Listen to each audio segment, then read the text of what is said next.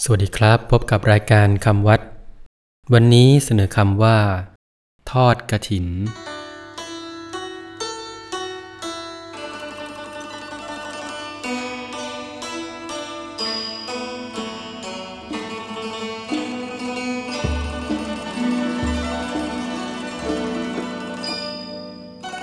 คำว่าทอดกระถิน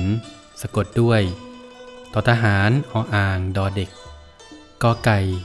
ทอทันฐานสระอินอนหนู อ่านว่า ทอดกระถิน ทอดกระถินหมายถึง การทำพิธีถวายผ้ากระถิน แก่สงฆ์ผู้จำพรรษาครบสามเดือน ณวัดใดวัดหนึ่ง ทอดเป็นสำนวนที่ใช้เฉพาะในการถวายผ้ากระถิน กับผ้าป่า โดยเฉพาะ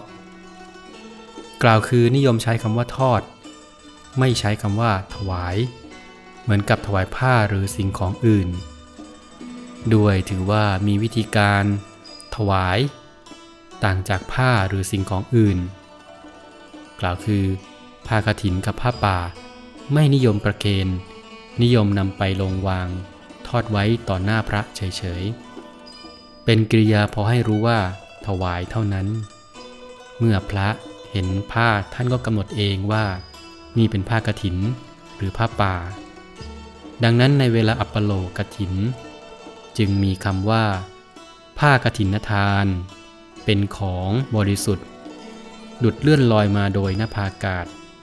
ปรากฏอยู่